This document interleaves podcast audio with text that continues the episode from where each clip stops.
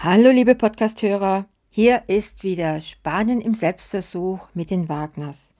Wir berichten immer von der Küste, von der Costa Blanca, von unseren Erfahrungen und unseren Erlebnissen. Wir haben auch eine Website www.spanienimselbstversuch.de und haben das erste Mal auch über den spanischen Fußball geschrieben. Und dazu wollten jetzt einige doch ein bisschen mehr wissen. Mein Mann Albert ist von jeher Fußballtrainer und als wir 2007 hier nach Spanien kamen, hat er sich auf den Jugendfußball und auf Torwarttraining spezialisiert. Aber das soll er euch selbst erzählen.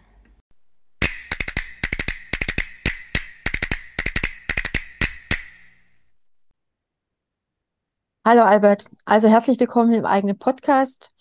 Und Du willst uns ja uns heute etwas über den spanischen Fußball erzählen. Da waren ja auch einige Leute ganz neugierig drauf. Ähm, du warst jahrelang Trainer in Deutschland und 2007 sind wir ja nach Spanien gezogen mit einigermaßen Sprachkenntnissen und du wolltest natürlich auch gerne in Spanien im Fußball weitermachen. Kannst du uns was dazu erzählen? Ja, finde ich übrigens ganz toll, dass ich von meiner eigenen Frau mal interviewt werde. ist so, manchmal, manchmal ist das so im Leben.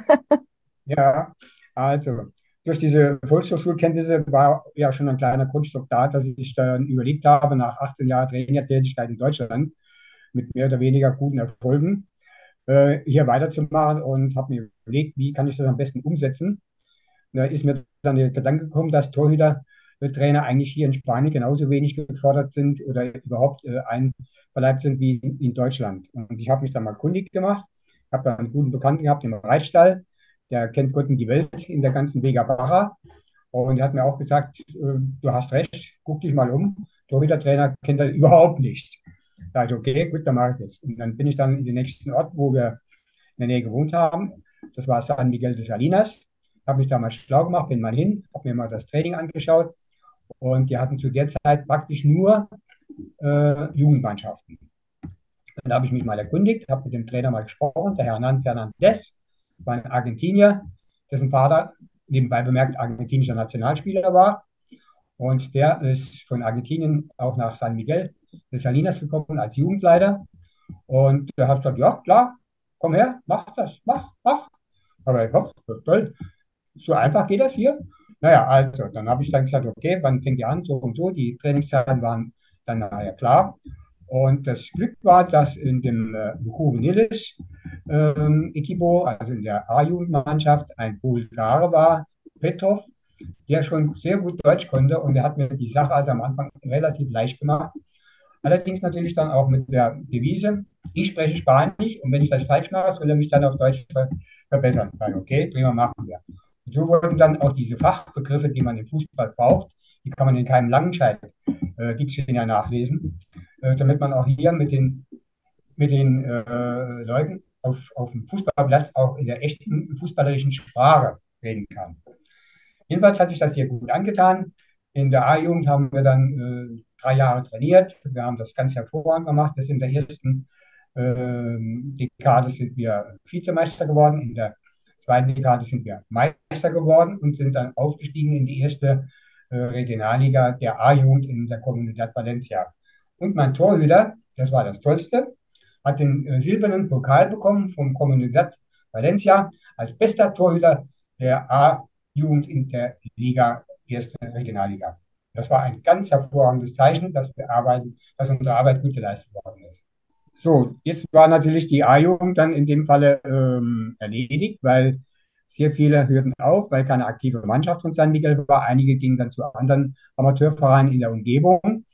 Und nach äh, zwei Jahren, äh, nachdem wir dann wieder dort waren in unserem alten Wohnort, äh, haben wir dann auch uns mehr sesshaft gemacht mit einer eigenen äh, Immobilie.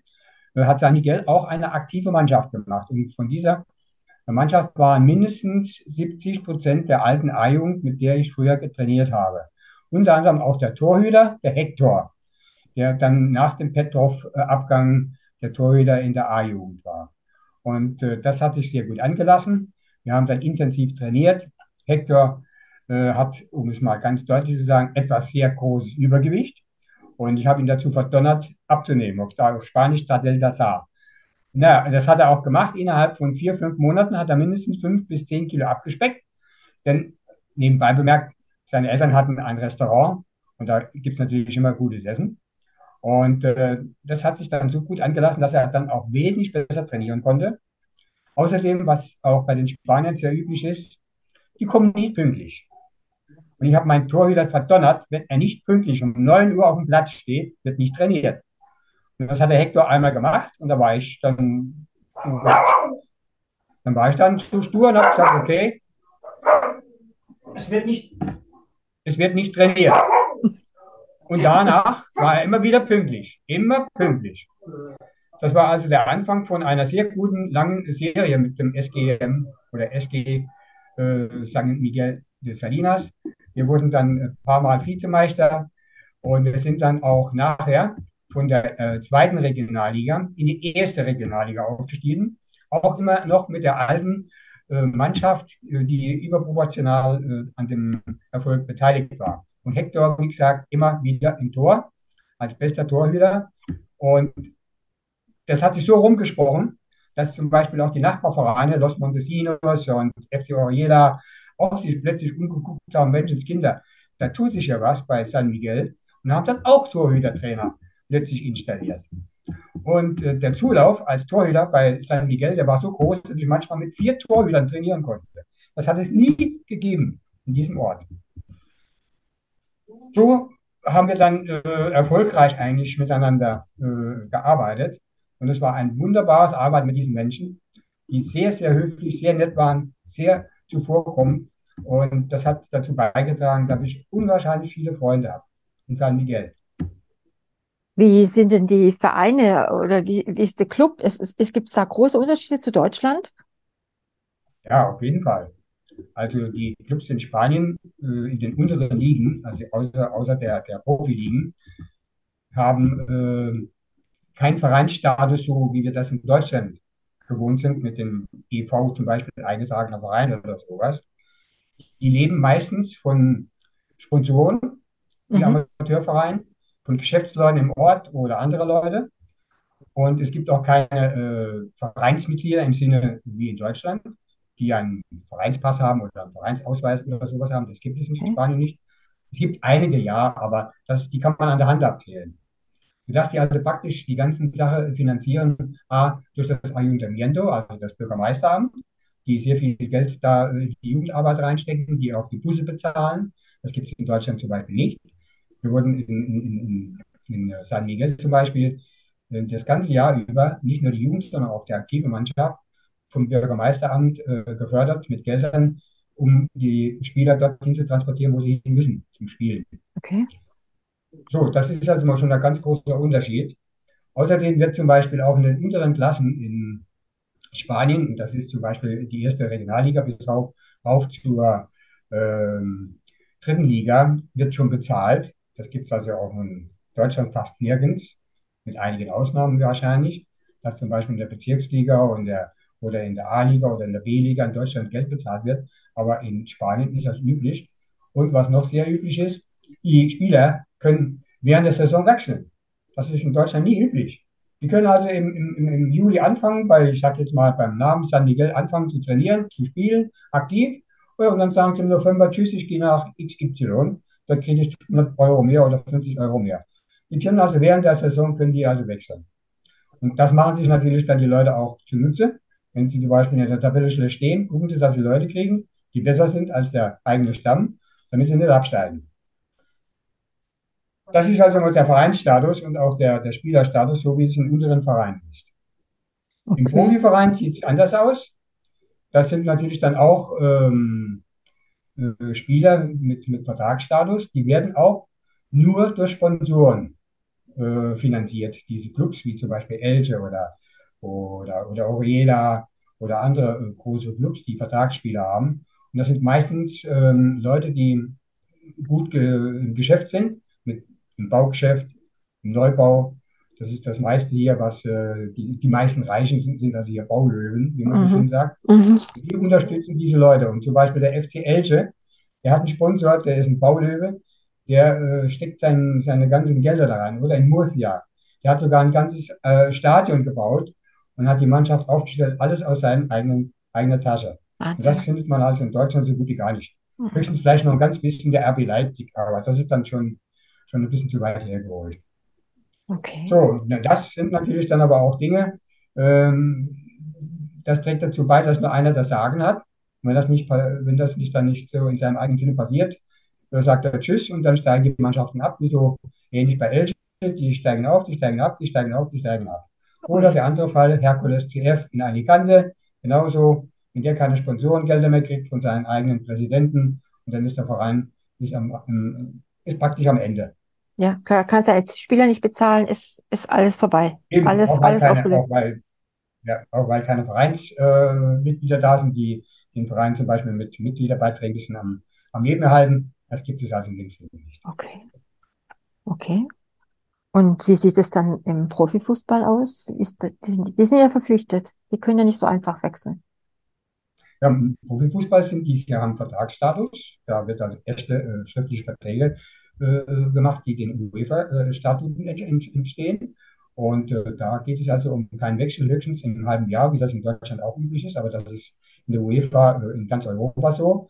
Einmal im Jahr darf in der, in der äh, ersten Hälfte des Jahres, also praktisch in der ersten Hälfte von, von, von Dezember bis, bis Anfang Januar, darf gewechselt werden. Und ansonsten geht nichts mehr. Gar nichts, okay. Ja, dann haben wir ja bald äh, Fußball-Weltmeisterschaft. Wie schaut Spanien denn darauf?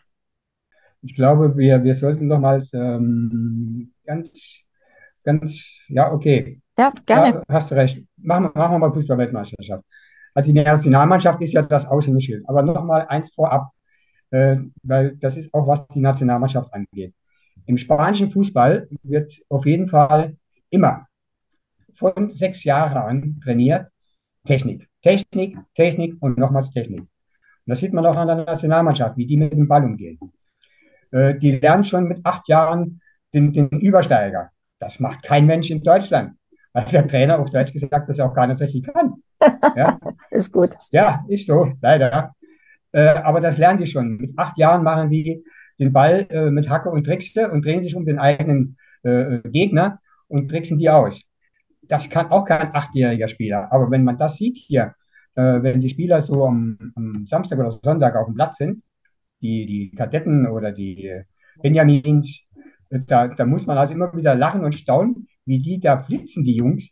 Und da gibt es also Torhüter zum Beispiel auch, die sind gerade mal acht Jahre alt, die hechten wie ein Alter im Tor. Das ist also unwahrscheinlich, was die da in diesen Jahren schon mitgemacht haben. Und äh, deswegen habe ich dann schon mal ein Interview gehabt mit einer großen Zeitung hier unten mit dem Titel Der Spanier hat die Nase vorn, weil hier der Unterschied gemerkt worden ist zwischen Deutschland und Spanien.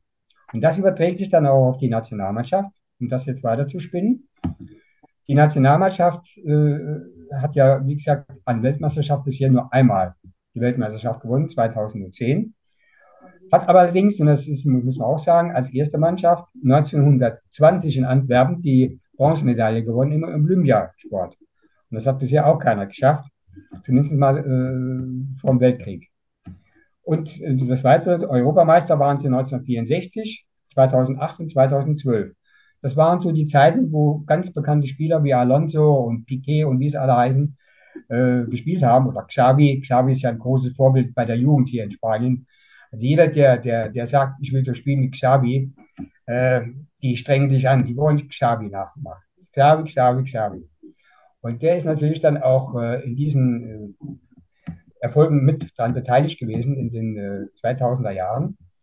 Und äh, obwohl, wenn man also sieht, dass die Nationalmannschaft ähm, das gleiche System spielt, wie zum Beispiel die Jugend lehrt, das merkt man sofort, dass äh, die, die, äh, die Technik eine Rolle spielt, das Ball sichern, das Ball halten und vor allem das Passspiel. Äh, man muss also auch aufpassen, man merkt kaum, dass ein Nationalspieler einen, einen Fehlpass macht. Das passiert, passiert fast gar nicht bei den Spaniern. Und wenn sie mal einen Fehler machen, der andere sofort da nimmt den an. Das heißt, sie sind so geschult von Jugend auf, dass sie das Spielgeschehen beobachten, sehen, darauf reagieren, ob der Ball kommt oder nicht, aber sie sind dabei. Und das ist der Unterschied zu manchen anderen europäischen Mannschaften, weil hier das Ballverständnis und auch die Ballbehandlung und auch das technische Verhalten so früh gelernt wird, dass man das auch gar nicht mehr trainieren kann im Alter. Das ist unmöglich, wenn man, wenn man unsere Jugend sieht, die mit 18 aus der A-Jugend kommen und sollen dann in der ersten Mannschaft spielen, egal bei welcher Liga, im, im Amateurfußball, die, die sind nicht sehr gut ausgebildet. Das merkt man überall. Ja, wie, äh, wie was spricht sich denn Spanien von der Welt, also von der Fußballweltmeisterschaft? Was die sich versprechen? Hm.